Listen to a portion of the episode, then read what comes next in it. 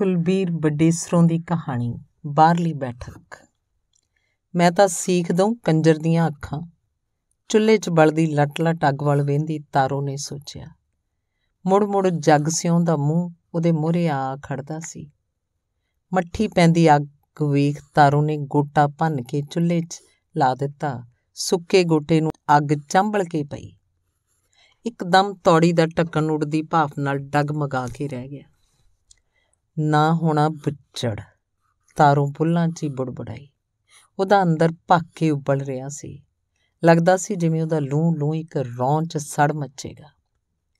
ਵਿਹੜੇ 'ਚ ਬੰਨੇ ਪਸ਼ੂਆਂ ਨੂੰ ਤਾਜ਼ੇ ਪੱਠੇ ਪਾਉਂਦੀ ਮਾਂ ਵੱਲ ਵੇਂਦਿਆਂ ਤਾਰੋ ਨੇ ਇੱਕ ਪਲ ਸੋਚਿਆ ਕਿ ਮਾਂ ਨੂੰ ਸਭ ਦੱਸ ਦੇਵੇ। ਪਰ ਮਾਂ ਕੀ ਕਰ ਲੂ ਬੜੀ ਹੱਦ ਪਿੱਟਣ ਲੱਗ ਪਊ। ਫੇਰ ਰੋਣ ਪਟਾਕਾ ਪਾ ਲੂ ਇਹ ਤੋਂ ਵੱਧ ਮਾਂ ਕੀ ਕਰ ਸਕਦੀ ਹੈ? ਪੱਠੇ ਪਾ ਕੇ ਮਾਂ ਵਿਹੜਾ ਸੰਭਰਨ ਲੱਗੀ ਸੀ। ਹੱਥ 'ਚ ਸੁੱਕੀ ਭੰਗ ਦਾ ਮਾਂਜਾ ਸੀ। ਸਿਰ ਤੇ ਲਿਆ ਟੱਲਾ ਕਈ ਥਾਵਾਂ ਤੋਂ ਪਾਟਿਆ ਪਿਆ ਸੀ। ਮੋਢਿਆਂ ਤੇ ਕੂਣੀਆਂ ਤੇ, ਗੋਡਿਆਂ ਤੇ ਲੀੜਿਆਂ ਨੂੰ ਟਾਕੀਆਂ ਲੱਗੀਆਂ ਹੋਈਆਂ ਸਨ। ਸਿਰ ਦੀਆਂ ਚਾਰ ਕ ਧੌਲੀਆਂ ਜਟੂਰੀਆਂ ਮੁੜ-ਮੁੜ ਟੱਲੇ 'ਚੋਂ ਨਿਕਲ ਕੇ ਮਾਂ ਦੀਆਂ ਅੱਖਾਂ 'ਚ ਪੈ ਰਹੀਆਂ ਸਨ। ਬਾਪੂ ਨੂੰ ਦੱਸ ਦੇਵੇ? ਤਾਰੋ ਨੂੰ ਮੁੜ ਬਾਪੂ ਦਾ ਧਿਆਨ ਆਇਆ। ਬਿਮਾਰੀ, ਗਰੀਬੀ ਤੇ ਫਿਕਰਾਂ ਦਾ ਝੰਬਿਆ ਬਾਪੂ ਜਿਨੇ ਬਚਪਨ ਤੋਂ ਲੈ ਕੇ ਬੁਢਾਪੇ ਤੱਕ ਕਦੀ ਰੱਜ ਕੇ ਮਨ ਭਾਉਂਦਾ ਖਾਦਾ ਨਹੀਂ ਸੀ, ਰੱਜ ਕੇ ਮਨ ਭਾਉਂਦਾ ਪਹਿਨਿਆ ਨਹੀਂ ਸੀ, ਉਹ ਕੀ ਕਰ ਲੋ ਵੱਧ ਤੋਂ ਵੱਧ ਜੰਗ ਸਿਉਂ ਦੇ ਪੈਰੀਂ ਜਾ ਪਊ ਮਿੰਤਾਂ ਤਰਲੇ ਕਰੂ, ਫੇਰ ਉਹਦੀਆਂ ਗਾਲਾਂ ਸੁਣ ਕੇ ਠੁੱਡੇ ਖਾ ਕੇ ਨਿੰਮੋ ਝੂਣਾ ਜਿਹਾ ਹੋ ਘਰ ਨੂੰ ਪਰਤ ਆਊ ਪੰਚਾਇਤ ਇਕੱਠੀ ਕਰੂ ਤਾਂ ਉਹਦੀ ਕੌਣ ਸੁਣੂ? ਪੰਚ ਜੋ ਖੁਦ ਸਰਦਾਰ ਨੇ, ਜਿਨ੍ਹਾਂ ਦੀ ਥਾਣੇ ਵੀ ਚੱਲਦੀ ਆ ਤੇ ਕਚਹਿਰੀ 'ਚ ਵੀ, ਉਹਨਾਂ ਨਾਲ ਕੌਣ ਟੱਕਰ ਲੈ ਸਕਦਾ ਹੈ? ਬਾਪੂ ਵਿਚਾਰਾ ਕਿਹਦੇ ਪਾਣੀ ਹਾਰ ਹੈ? ਜਿਹਦੇ ਬਾਪ, ਦਾਦੇ, ਪੜਦਾਦੇ ਪੀੜੀ ਦਰ ਪੀੜੀ ਇਹਨਾਂ ਉੱਚੀਆਂ ਹਵੇਲੀਆਂ ਚੁਬਾਰਿਆਂ ਦੀ ਜੀ ਹਜ਼ੂਰੀ ਕਰਦੇ ਆ ਰਹੇ ਨੇ। ਹੋਰ ਖਾਣਾ ਵੀ ਕਿੱਥੋਂ ਹੈ? ਬਾਪੂ ਹੋਸ਼ ਸੰਭਾਲਦਿਆਂ ਹੀ ਇਹਨਾਂ ਦੇ ਖੇਤਾਂ 'ਚ ਕਹੀ ਲੈ ਕੇ ਨੱਕੇ ਮੋੜਨ ਲੱਗ ਪਿਆ ਸੀ ਤੇ ਫਿਰ ਜਵਾਨੀ 'ਚ ਨਵ ਵਿਆਹੀ ਆਈ ਲਾੜੀ ਉਹਨਾਂ ਦੇ ਘਰੀਂ ਗੋਹਾ ਕੂੜਾ ਕਰਨ ਲੱਗੀ। ਫਿਰ ਉਹ ਕਬੀਲਦਾਰ ਹੁੰਦੇ ਗਏ। ਤਿੰਨ ਧੀਆਂ ਉੱਪਰੋਂ ਥੱਲੀ ਹੋ ਗਈਆਂ ਸੀ। ਵੱਡੀ ਧੀ ਸੰਸਾਰੋਂ ਜਵਾਨ ਹੋਣ ਲੱਗੀ ਤਾਂ ਮਾਂ ਦਾ ਹੱਥ ਵਟਾਉਂਦੀ, ਹਿੱਸੇ ਆਏ ਤਿੰਨ ਘਰਾਂ ਦਾ ਗੋਹਾ ਕੂੜਾ ਕਰ ਆਉਂਦੀ। ਦੂਜੇ ਵੇਲੇ ਖੇਤਾਂ ਦੇ ਬੰਨਿਆਂ ਤੋਂ ਘਾਹ ਖੋਤ ਲਿਆਉਂਦੀ। ਉਤੋਂ ਛੋਟੀਆਂ ਤਾਰੋ ਤੇ ਪਾਰੋ ਵੀ ਵਿੱਤ ਅਨੁਸਾਰ ਪੱਠਿਆਂ ਦੀਆਂ ਪੰਡਾਂ ਲੈ ਆਉਂਦੀਆਂ। ਮੱਝ ਸੂਣ ਵਾਲੀ ਹੁੰਦੀ ਤਾਂ ਉਹ ਆਸ 'ਚ ਕੰਮ ਕਰਦੀਆਂ। ਖੇਤਾਂ 'ਚ ਮਿਲੀਆਂ ਗੰਦੀਆਂ ਮੰਦੀਆਂ ਗਾਲਾਂ ਦਾ ਉਹਨਾਂ ਤੇ ਬਹੁਤਾ ਅਸਰ ਨਾ ਹੁੰਦਾ। ਮੱਝ ਕੱਟੀ ਦੇ ਦਿੰਦੀ ਤਾਂ ਘਰ 'ਚ ਖੁਸ਼ੀ ਹੁੰਦੀ, ਕੱਟੀ ਦੀ ਪਾਲਣਾ ਸ਼ੁਰੂ ਹੁੰਦੀ। ਆਖਰ ਇੱਕ ਦਿਨ 2000 ਦੀ ਮੱਝ ਬਣੂ, ਉਹ ਸੋਚਦੀਆਂ। ਪੱਠੇ ਲਿਆਉਣ ਲਈ, ਸਿੱਟੇ ਚੁਗਣ ਲਈ, ਦਿਹਾੜੀਆਂ ਕਰਨ ਲਈ ਉਹ ਖੇਤ ਸਨ, ਉਹੀ ਮਾਲਕ ਸਨ, ਉਹੀ ਉੱਚੀਆਂ ਹਵੇਲੀਆਂ ਵਾਲੇ। ਇਹਨਾਂ ਤੋਂ ਬਚ ਕੇ ਆਖਰ ਕੋਈ ਕਿੱਥੇ ਜਾਊ? ਤਾਰੋ ਉਦਾਸ ਹੋ ਗਈ। ਦੂਰ ਜੰਗ ਸਿਉਂ ਦਾ ਚੁਬਾਰਾ ਤੇ ਚੁਬਾਰੇ ਉੱਪਰ ਲੱਗੇ ਟੈਲੀਵਿਜ਼ਨ ਦਾ ਖੰਭਾ ਜਿਹਾ ਉਹਦੀਆਂ ਅੱਖਾਂ 'ਚ ਖੁੱਬਣ ਲੱਗਾ। ਜੀ ਕੀਤਾ ਇਹੀ ਖੰਭਾ ਲਾ ਕੇ ਉਹ ਜੰਗ ਸਿਉਂ ਦੇ ਸਿਰ 'ਚ ਮਾਰ ਕੇ ਦੁਫਾੜ ਕਰ ਦਵੇ। ਜੰਗ ਸਿਉਂ ਜਿਹਦਾ ਜਵਾਨ ਕੁੜੀਆਂ ਨੂੰ ਮੁਖੌਲ ਕਰਨਾ ਸ਼ੁਗਲ ਹੀ ਸੀ। ਤਾਰੋ ਉਦੋਂ ਨਿਆਣੀ ਸੀ ਜਦੋਂ ਵਹਿੰਦੀ, ਜੰਗ ਸਿਉਂ ਉਹਦੀ ਵੱਡੀ ਭੈਣ ਸੰਸਾਰੋਂ ਨੂੰ ਗੰਦੇ ਗੰਦੇ ਮੁਖੌਲ ਕਰਦਾ ਸੰਸਾਰੋਂ ਚੁੱਪ ਕੀਤੀ ਕੋਲੋਂ ਦੀ ਲੰਗੀ ਜਾਂਦੀ। ਤਾਰੋ ਨੂੰ ਗੁੱਸਾ ਚੜਦਾ ਪਰ ਉਹਦੇ ਪਿੜ ਪੱਲੇ ਕੁਛ ਨਾ ਪੈਂਦਾ। ਫਿਰ ਉਹਦੀਆਂ ਅੱਖਾਂ ਮੂਰੇ ਹੀ ਜੰਗ ਸਿਉ ਨੇ ਸੰਸਾਰੋ ਨੂੰ ਰਾਹ ਜਾਂਦੀ ਨੂੰ ਸੁੰਨ ਸਨਾਟਾ ਵੇਖ ਕੇ ਕਈ ਵਾਰੀ ਬਾਹ ਫੜਿਆ ਸੀ। ਦੂਰ ਖੜੀ ਉਹ ਬਿਟ-ਬਿਟ ਵੇਂਦੀ ਰਹਿ ਜਾਂਦੀ। ਫਿਰ ਉਹਨੂੰ ਯਾਦ ਹੈ, ਉਹ ਘੜੀ ਜਦੋਂ ਪੀਲੀ ਭੂਖ ਹੋਈ ਸੰਸਾਰੋ ਨੂੰ, ਮਾਂ ਨੇ ਅੰਦਰ ਵਾੜ ਕੇ ਕਿਵੇਂ ਦੁਹੱਥੀ ਕੁੱਟਿਆ ਸੀ।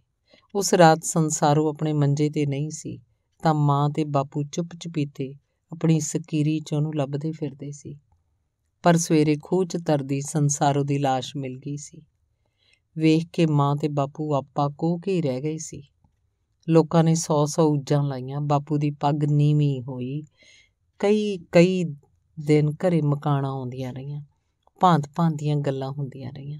ਉਹਦੀ ਮਰੀ ਹੋਈ ਭੈਣ ਦੀ ਮਿੱਟੀ ਪੱਟੀ ਗਈ, ਫਿਰ ਹੌਲੀ ਹੌਲੀ ਗੱਲ ਠੰਡੀ ਹੁੰਦੀ ਗਈ ਤੇ ਤਾਰੋ ਜਵਾਨ ਹੁੰਦੀ ਗਈ। ਜੰਗ ਸਿਉਵੇਂ ਚਿੱਟੇ ਦੁੱਧ ਜਿਹਾ ਬੇਦਾਗ ਕੱਪੜੇ ਪਾਈ ਗਲੀਆਂ 'ਚ, ਖੇਤਾਂ 'ਚ ਤੁਰਿਆ ਫਿਰਦਾ, ਮੁੱਛਾਂ ਨੂੰ ਵੱਟ ਚਾੜਦਾ, ਕੁੜੀਆਂ ਨਾਲ ਠਰਕ ਭੋਰਦਾ। ਕੰਮ ਕਰਦੀ ਤਾਰੂ ਵੱਲ ਵੇਂਦਾ, ਮੁੱਛਾਂ 'ਚ ਮੀਸਣਾ ਜਿਹਾ ਹੱਸਦਾ। ਕਦੀ ਕਦੀ ਕੋਈ ਮਸ਼ਕਰੀ ਕਰ ਜਾਂਦਾ। ਇੱਕ ਵਾਰ ਤਾਂ ਤਾਰੂ ਨੇ ਉਹਦੀ ਸ਼ਿਕਾਇਤ ਜੰਗ ਸੀ ਉਹਦੀ ਮਾਂ ਕੋਲ ਕਰਤੀ ਸੀ। ਪਰ ਵੱਡੀ ਸਰਦਾਰਨੀ ਨੇ ਉਲਟਾ ਉਹਨੂੰ ਹੀ ਝਾੜ ਕੇ ਬਿਠਾਤਾ ਸੀ। ਕਈ ਵਾਰ ਤਾਰੂ ਨੇ ਜੰਗ ਸੀ ਉਹਦੀ ਹਵੇਲੀ ਗੋਹਾ ਕੂੜਾ ਕਰਨ ਜਾਣ ਤੋਂ ਜੀ ਚੁਰਾਇਆ ਸੀ। ਪਰ ਮਾਂ ਦੀਆਂ ਗਾਲਾਂ ਸੁਣ ਕੇ ਮੁੜ ਉਹਨੂੰ ਉੱਥੇ ਜਾਣਾ ਹੀ ਪੈਂਦਾ। ਉਹ ਅਰਦਾਸਾਂ ਕਰਦੀ ਜਾਂਦੀ, ਹੇ ਰੱਬਾ, ਕਿਧਰੇ ਜੰਗ ਸਿਓ ਨਾ ਟੱਕਰ ਜੇ। ਪਰ ਜੰਗ ਸਿਓ ਛਾਂ ਵਾਂਗ ਕਿਤੇੋਂ ਨਿਕਲ ਕੇ ਉਹਦੇ ਮਗਰ ਆ ਖੜਦਾ। ਤਾਰੋ ਮੂਰੇ ਉਹਦੀ ਭੈਣ ਸੰਸਾਰੋ ਆ ਖੜਦੀ, ਜੋ ਚੁੱਪ ਚਪੀਤੀ ਜੰਗ ਸਿਓ ਜੋ ਆਖਦਾ ਸੁਣੀ ਜਾਂਦੀ। ਤਾਰੋ ਰੋ ਨਾਲ ਭਰ ਜਾਂਦੀ ਤੇ ਮੂੰਹ ਪਾੜ ਕੇ ਜੰਗ ਸਿਓ ਨੂੰ ਲਾਂਤਾ ਪਾਉਂਦੀ।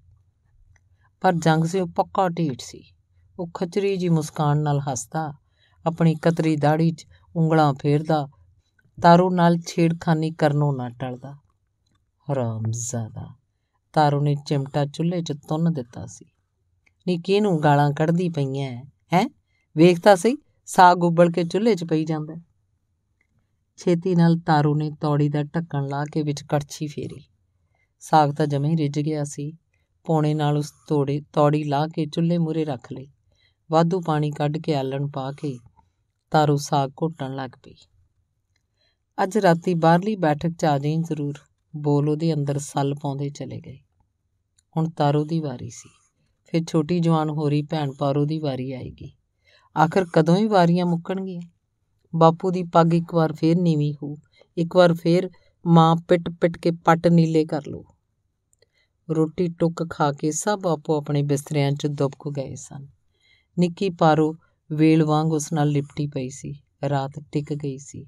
ਦੂਰ ਕਿਤੇ ਕੁੱਤੇ ਲਗਾਤਾਰ ਭੌਂਕ ਰਹੇ ਸਨ ਤੇ ਫਿਰ ਅਚਾਨਕ ਭੌਂਕਦੇ ਹੋਏ ਕੁੱਤੇ ਰੋਣ ਲੱਗ ਪਏ ਸਨ। ਅਹਲ ਪਈ ਤਾਰੋ ਦਹਿਲ ਕੇ ਰਹਿ ਗਈ ਸੀ। ਕਿੰਨੇ ਰੋਬ ਨਾਲ ਜੰਗ ਸੀ ਉਹਨੇ ਉਹਨੂੰ ਬੈਠਕ 'ਚ ਸੱਦਿਆ ਸੀ। ਬਿਨਾਂ ਕਿਸੇ ਝਿਜਕ ਜਾਂ ਡਰ ਤੋਂ। ਤਾਰੋ ਅੱਜ ਨਾ ਗਈ ਤਾਂ ਕੱਲ ਨੂੰ ਫੇਰ ਉਹ ਛੇੜਖਾਨੀ ਕਰੂ। ਖੇਤਾਂ 'ਚ ਜ਼ਬਰਦਸਤੀ ਬਾਹੋਂ ਫੜ ਲਓ, ਜਿਵੇਂ ਸੰਸਾਰੋਂ ਨੂੰ ਫੜ ਲਿਆ ਸੀ। ਉਹਦੀ ਲੇਰ ਵੀ ਤਾਂ ਸੁਨਮਸਾਨ ਖੇਤਾਂ 'ਚ ਗੂੰਜ ਕੇ ਪਰਤ ਆਈ ਸੀ। ਤਾਰੂ ਨੂੰ ਲੱਗਿਆ ਇਹ ਹੋਣਾ ਹੀ ਹੈ, ਅੱਜ ਨਹੀਂ ਤਾਂ ਕੱਲ ਬੈਠਕ 'ਚ ਨਹੀਂ ਤਾਂ ਕਿਸੇ ਹੋਰ ਥਾਂ। ਅੱਜ ਉਸ ਨਾਲ ਕੱਲ ਨੂੰ ਲਗਰ ਵਰਗੀ ਪਾਰੋ ਨਾਲ, ਕੰਬ ਕੇ ਤਾਰੂ ਉੱਠ ਬੈਠੀ। ਸਿਆਲ ਮਹੀਨੇ 'ਚ ਵੀ ਉਹਦਾ ਸਰੀਰ ਮੁੜਕੋ ਮੁੜਕੀ ਹੋਇਆ ਪਿਆ ਸੀ। ਹੁਣ ਤਾਂ ਬਾਪੂ ਦੀ ਖੰਗ ਵੀ ਟਿਕੀ ਪਈ ਸੀ। ਪਾਰੋ ਬੇਫਿਕਰ ਸੁੱਤੀ ਪਈ ਸੀ। ਸਾਹਮਣੇ ਆਲੇ 'ਚ ਪਿਆ ਤਿੱਖਾ ਰੰਬਾ ਨੇਰੇ 'ਚ ਵੀ ਚਮਕ ਰਿਹਾ ਸੀ। ਅੱਜ ਬਾਪੂ ਨੇ ਉਹਨੂੰ ਪੱਥਰ ਤੇ ਘਸਾ ਘਸਾ ਕੇ ਤਿੱਖਾ ਕੀਤਾ ਸੀ। ਹੰਬੜਾ ਮਾਰ ਕੇ ਤਾਰੂ ਨੇ ਰਜਾਈ ਪਰਾਂ ਵਗਾ ਮਾਰੀ ਤੇ ਆਲੇ 'ਚ ਰੰਬਾ ਚੱਕ ਕੱਛ 'ਚ ਦੇ ਲਿਆ। ਹੌਲੀ ਹੌਲੀ ਕੁੰਡਾ ਖੋਲ ਉਸ ਬੂਹਾ ਭੀੜ ਦਿੱਤਾ ਤੇ ਬਿੜਕ ਲੈਂਦੀ ਪੋਲੇ ਪੈਰੀਂ ਬਿਹੀ ਛੋ ਤੁਰੀ। ਮੇਲੇ ਹੋਰਾਂ ਦਾ ਮੋੜ ਮੁੜਦੀ ਤਾਰੋ ਦੇ ਪੈਰਾਂ ਅੰਦਰ ਅੰਤਾਂ ਦਾ ਜ਼ੋਰ ਆ ਗਿਆ ਸੀ। ਦੰਦਾ ਹੇਠ ਉਸ ਜ਼ੋਰ ਨਾਲ ਬੁੱਲ ਟੁੱਕ ਲਏ ਸਨ। ਭਗਤੇ ਹੋਰਾਂ ਦੀ ਕੁੱਤੀ ਉਹਨੂੰ ਟੁੱਟ ਕੇ ਪਈ ਤਾਂ ਤਾਰੋ ਸਹਿਮ ਕੇ ਕੰਧ ਓਲੇ ਹੋ ਗਈ। ਸਾਹਮਣੇ ਸਰਦਾਰਾਂ ਦੀ ਬਾਹਰਲੀ ਬੈਠਕ 'ਚ ਬੱਤੀ ਜਗਦੀ ਪਈ ਸੀ। ਤਾਰੋ ਨੇ ਹੌਲੀ ਜੀ ਬੂਹਾ ਕੋਰਿਆ ਤਾਂ ਅੰਦਰ ਬੱਤੀ ਬੁਝ ਗਈ ਤੇ ਬੂਹਾ ਖੁੱਲ ਗਿਆ। ਕੱਚੀ ਸ਼ਰਾਬ ਦਾ ਭੈੜਾ ਜਿਹਾ ਉਬਾਕ ਤਾਰੋ ਦੇ ਨੱਕ ਨਾਲ ਟਕਰਾਇਆ। ਲੱਗਿਆ ਹੁਣੇ ਉਲਟੀ ਆ ਜਾਊ ਸ਼ਰਾਬੀ ਜੰਗ ਸਿਓ ਜੇਤੂ ਹਾਸਾ ਹੱਸ ਪਿਆ ਸੀ। ਤਾਰੋ ਕੋਲ ਖੜੀ ਇੱਕ ਵਾਰ ਤਾਂ ਕੰਬ ਜੀ ਗਈ ਸੀ। ਲੱਗਦਾ ਸੀ ਹੁਣੇ ਦਿਲ ਦੀ ਧੜਕਣ ਬੰਦ ਹੋ ਜਾਊ। ਤਾਰੋ ਦੇ ਸਾਹ ਧੌਂਕਣੀ ਵਾਂਗ ਚੱਲਦੇ ਪਏ ਸੀ। ਸ਼ਰਾਬੀ ਜੰਗ ਸਿਓ ਤਾਰੇ ਦੀ ਤਾਰੋ ਦੀ ਬੁੱਕਲ 'ਚ ਡਿਗੂ ਡਿਗੂ ਪਿਆ ਕਰਦਾ ਸੀ। ਮੈਂ ਤਾਂ ਅੱਜ ਪੁਆੜਾ ਹੀ ਮੁਕਾ ਦੇਣਾ ਹੈ। ਰੋਜ਼ ਦੀ ਟਿਕ ਟਿਕ ਤਾਂ ਮੁੱਕੂ। ਸੋਚਾਂ 'ਚ ਪਈ ਤਾਰੋ ਨੇ ਪੂਰੇ ਜ਼ੋਰ ਨਾਲ ਰੰਬਾ ਉਹਦੀ ਹਿੱਕ 'ਚ ਖੁਬੋ ਦਿੱਤਾ। ਜਿਵੇਂ ਬੰਜਰ ਧਰਤੀ ਤੇ ਟੱਕ ਮਾਰੀਦਾ ਬਿਫਰੀ ਸ਼ੇਰਨੀ ਵਾਂਗੂ ਬਾਹਰ ਬੀਹੀ 'ਚ ਭੱਜ ਤੁਰੀ। ਤਾ ਉਸ ਉੱਚੀ ਸਾਰੀ ਆਖਿਆ ਤੇ ਪਿਛਾਂ ਤੱਕ ਕੇ ਥੁੱਕ ਦਿੱਤਾ ਸੀ। ਧੰਨਵਾਦ।